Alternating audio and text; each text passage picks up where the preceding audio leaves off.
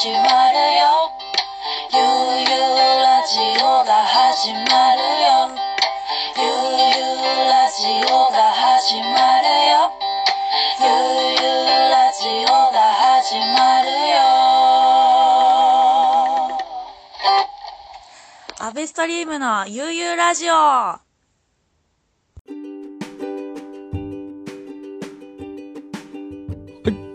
アベストリームの悠々ラジオのお時間でございます。本番組は神奈川県藤沢市在住の DJ のアベストリームによる面白い活動をしているゲストを招いたインタビューと雑談と音楽のポッドキャスト番組です。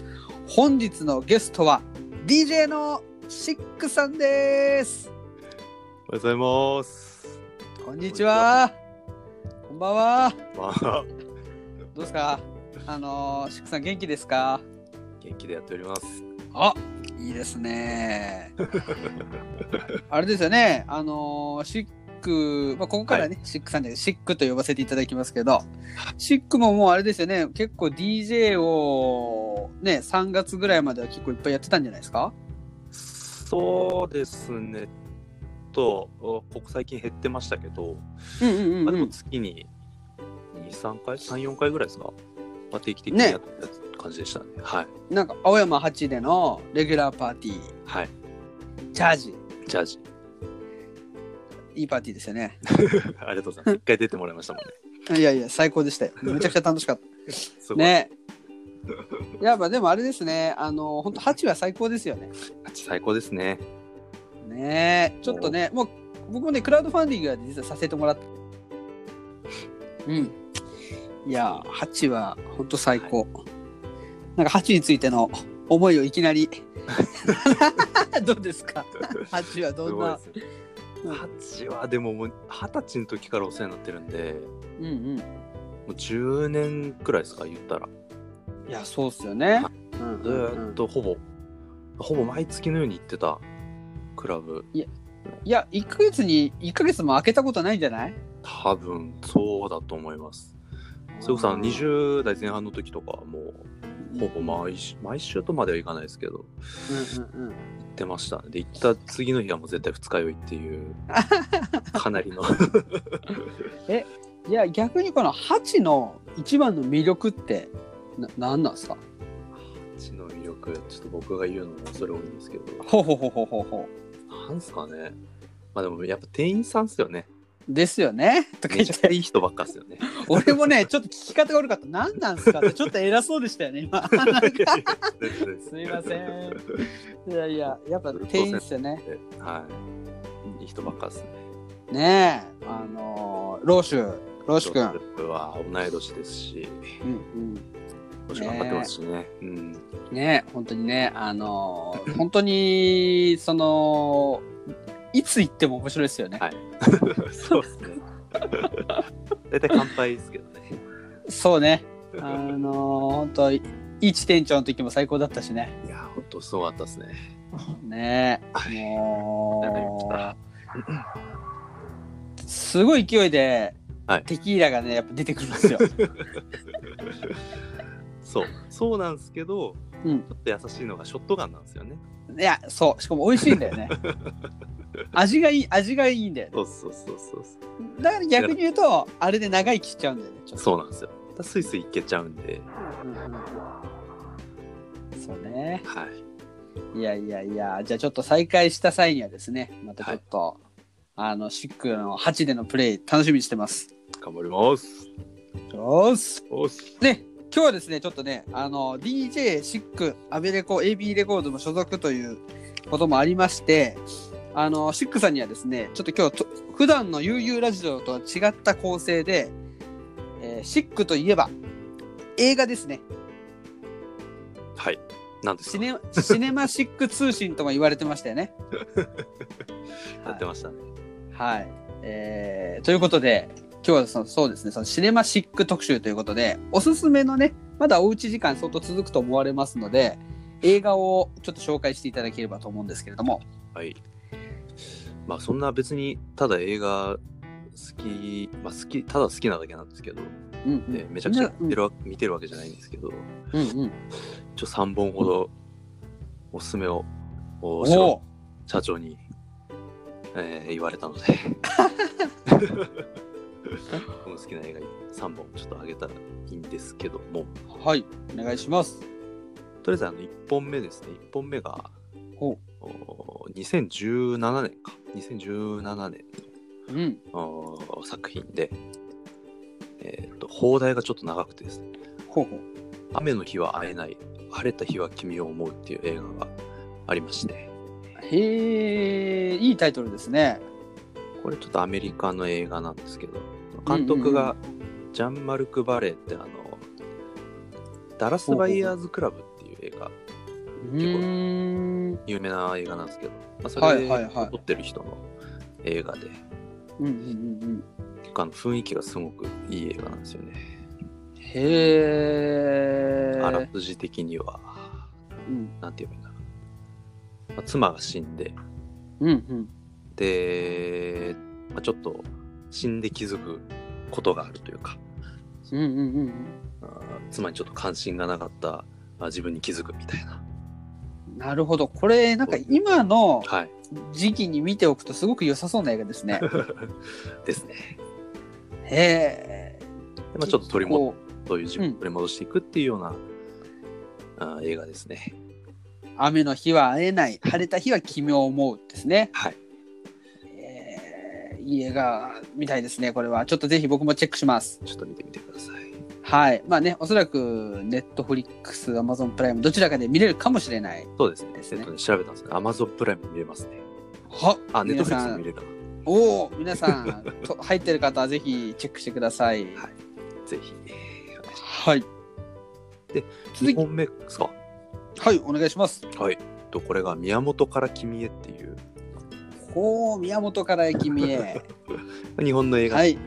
うんうん去年かな？去年映画化されました。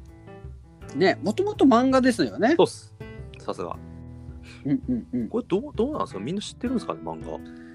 いやー、知らないんじゃないですか。だって、それこそ漫画自体は、はい1990年そうっすから、そうそう多分94年ぐらいまでですよね。そうそうそうそうそう詳しいですうんさすが、いやいやいやいや。はい。当時のことは全然わかんないんでどれくらいの知名度なのかなと思ってたんですけど、うんうんうんうん。そうこの漫画がもともと原作でうんうんあの当時あのババブル崩壊後ぐらいかなのはい。漫画であのいわゆる営業マンの話ですね主人公は営業うん。はいはいはいはい。まあ、熱すぎてあの当時嫌われるっていうあの一番嫌われている主人公っていう なんかそういうなあれがあったらしくてうんうんうんうん。で一昨年ぐらいにドラマ化されたのかなうんうんうんうん。で去年映画化みたいな感じで、えーえー、とにかくあの主人公が暑苦しいっていう。めちゃくちゃめんどくさい主人公なんですけど、うんうん、まあ、かっこいい。この主人公大好きで。うんうんうんうん。その漫画も大好きな作品ですね。へえ。あれですね、これやっぱ主題歌はエレファントカシマシのこれ宮本浩次さんなんですね。知ってますね。やっぱ宮本は熱いですね。宮本熱いっすよ。この人すごいですね。えー、これは主演が池松壮亮さんで、はい。蒼井優さんと。そうです。まあ青い優がすごいですね。すごい。もうちょっと漫画読んでてこれ実写が無理だろうと思ってたんですけど、うんうん。まあ、青い優の熱量がめちゃくちゃすごくて。すごいっすよね。ちょっと僕まだ実は見てないんですけど、やっぱすごいですね。そう漫画からこう想像を超えるような演技をするっていうのは。そうですねしかも20年？ん？90年だから30年？30年越しの映画化ですからねうんうんうんうん。すごいなと思いましたなんかどうする？それを逆に今の時代に見てなんかこうどどういう気持ちになったりする？するんですか？シックさんは。ちょっと時代背景が結構違いすぎるのもあるんですけど、うんうんどうですかね？いや難しいですねそれは。逆にこう自分のこうわかんないですけど、まあ、いろんなお仕事されてると思うんですけどお仕事のスタイルに影響とかは？あ与えたりしてます この主人公みたいな営業したらまずちょっともう 絶対ダメだと思うんですけど。はいはいはい。なんかなんですかね。うーんまあ僕も営業なんでおうおうおうおうはいはいはいはい。ちょっと通ずる部分はちょっとあるかな。熱い部分は絶対必要だと思うんで。うんうんちょっとちょっと学ぶとこも若干あるかなっていうよううん。なるほど。まあ、とにかく見た後にこうスカッとするというかスカッとするんですかね？うーん。それも難しいですね。ちょっとその辺も含めて、えー見てもらいたいなと思いますけど。宮本から君へですね2本目が。2本目はそれです。はい、はい。じゃあ3本目お願いします。3本目はちょっとアベレコを意識したんですけどもほう。ジブリからはい。海が聞こえるですね海が聞こえる。はいはいはい。あの僕実は見たことないんですよね。マジですか？はい。あららはい。ちょっとこれはあの青春ですねだいぶ。高校の頃の話がメインなんですけど。うんうんうんなんて言えばいいんだろうな。僕は20代前半の頃一回見てるんですけど。うんはい。なんかその時は別にあんまりこうグッとこなくて。うんうん。でちょっとさ20代後半になってから見てみたらなんですかちょっとこうグッとくる部分がありまして。うんうんうんうん。結構いいとほ思います。うなるほど。あの今ちょっとですねこの調べてるんですけれども、はい。聞こえるについて、まあ、93年公開っていうことでなんか当時あれですかね劇場の公開とかも結構派手にやってたんですかね。そうなんかねねなんかあんまりあのそのそれこそほら宮崎作品の中ではいこう取り上げられてる作品じゃないじゃないですか。そうですね。確か若いスタッフだけで作ったんですよねこれ。あなるほどなるほど。ジブリの中の若いスタッフだけで作ってて。うんうん、っていう作品だったと思いますね。へちょっと薄々で申し訳ないんですけどそうそうそうそう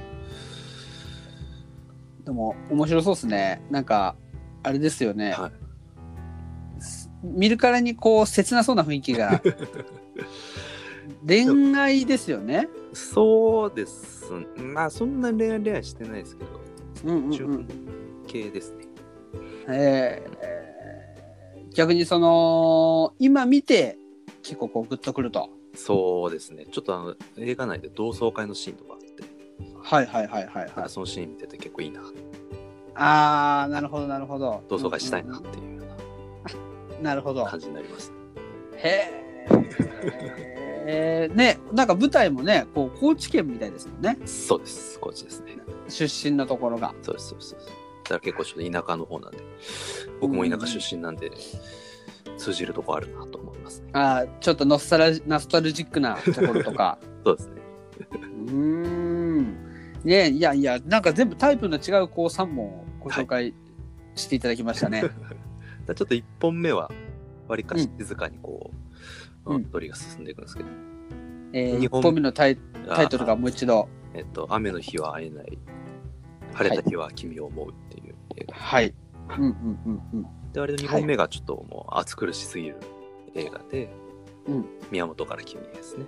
うん、で3本目があー割とのんびりした海が聞こえるうんうんうんうん。っていうような感じですね、じゃああれですね。それぞれ別の日に楽しめそうですね。そうですね。いやいやいやいや。ねぜひぜひあの皆さん Google 検索して、えー見れる方法をそれぞれ探してですねねください、海が聞こえるとか多分あれですもんね。あのジブリ作品だからプライムとかで見れなそうですもんね。そうなんですよ。海が聞こえるだけは見れないですねネットでは。ね。はい、まああのレンタルしていただくとか Amazon でひょっとしたら安く売ってるかもしれないし、はい、うん。その辺は チェックしてください。はい。えー、でね、今日ね、なんとですね、こう、シックさんにですね、あのーミックスをですね、シシネマシックなこうミックスを用意していただいているということで、はい。はい。これはど、ど、どういう内容で、最初は安倍さんから話もらった時にちょっと作ってみようと思って、うんえっ、と作っ選曲してたんですけどうんうん。そしたらかなりあの暗い曲ばっかりになっちゃう。何なんですか？ねシネマ的な曲ってなんか暗いイメージになっちゃったのが、うんうんちょっとこれ悠々ラジオ的じゃないなと思っちょっとあの日常も、日常っぽい曲も含めて、うんうんあの、まあ日常とシネマっぽい曲を、うんおミックスした感じですね。はいはい。いやー最後にですねじゃあそれを今日は、えー聞いていただいてですねあのー素敵な歩きながらでもうこう映画映画みたいな時間が楽しめるってことですもんねそうですね。あの映画って言ったらこうグッと画面見なきゃいけないですけど何かしながら、こうシネマティックなシネマシックな 気持ちになれるということで、はい。えーぜひそのミックスをお聴きください、はい。じゃあシックさん本日はありがとうございます、はい、こちらこそありがとうございました。どどうもー。うも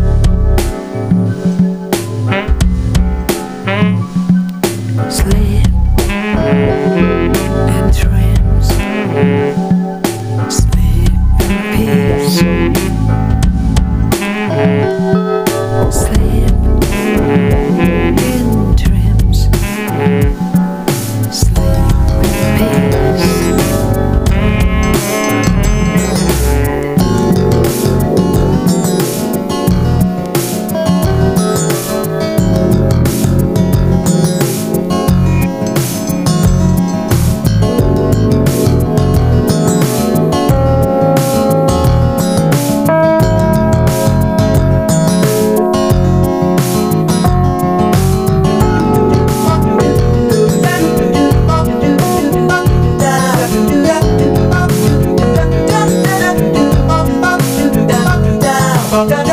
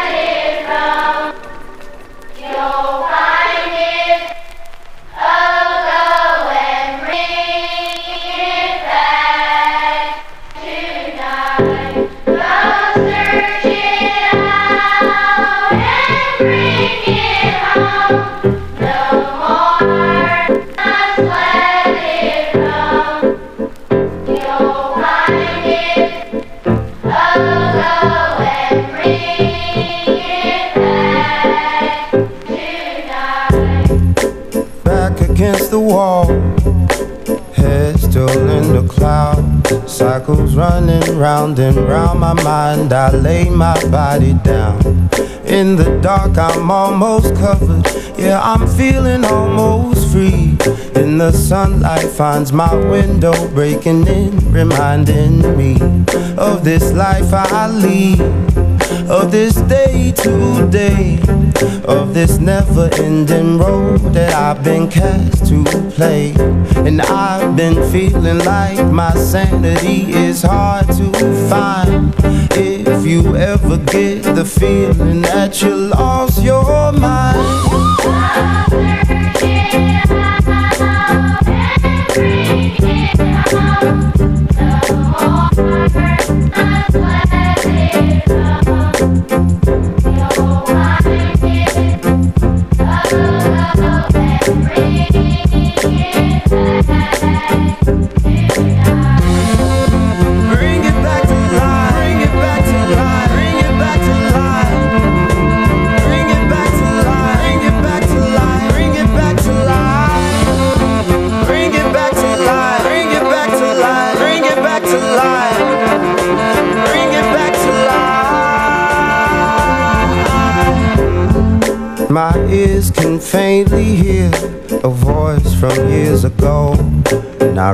Questioning the certainty of a world he hardly knows. Truth is, I could probably learn from the kid I used to be. Cause the wisdom I had then has found its way away from me. From this life I lead, from this day to day. Now my inner child gets so little time to come out and play. And I've been feeling like my peace of mind is hard to find. It's never good to keep too many things locked up inside.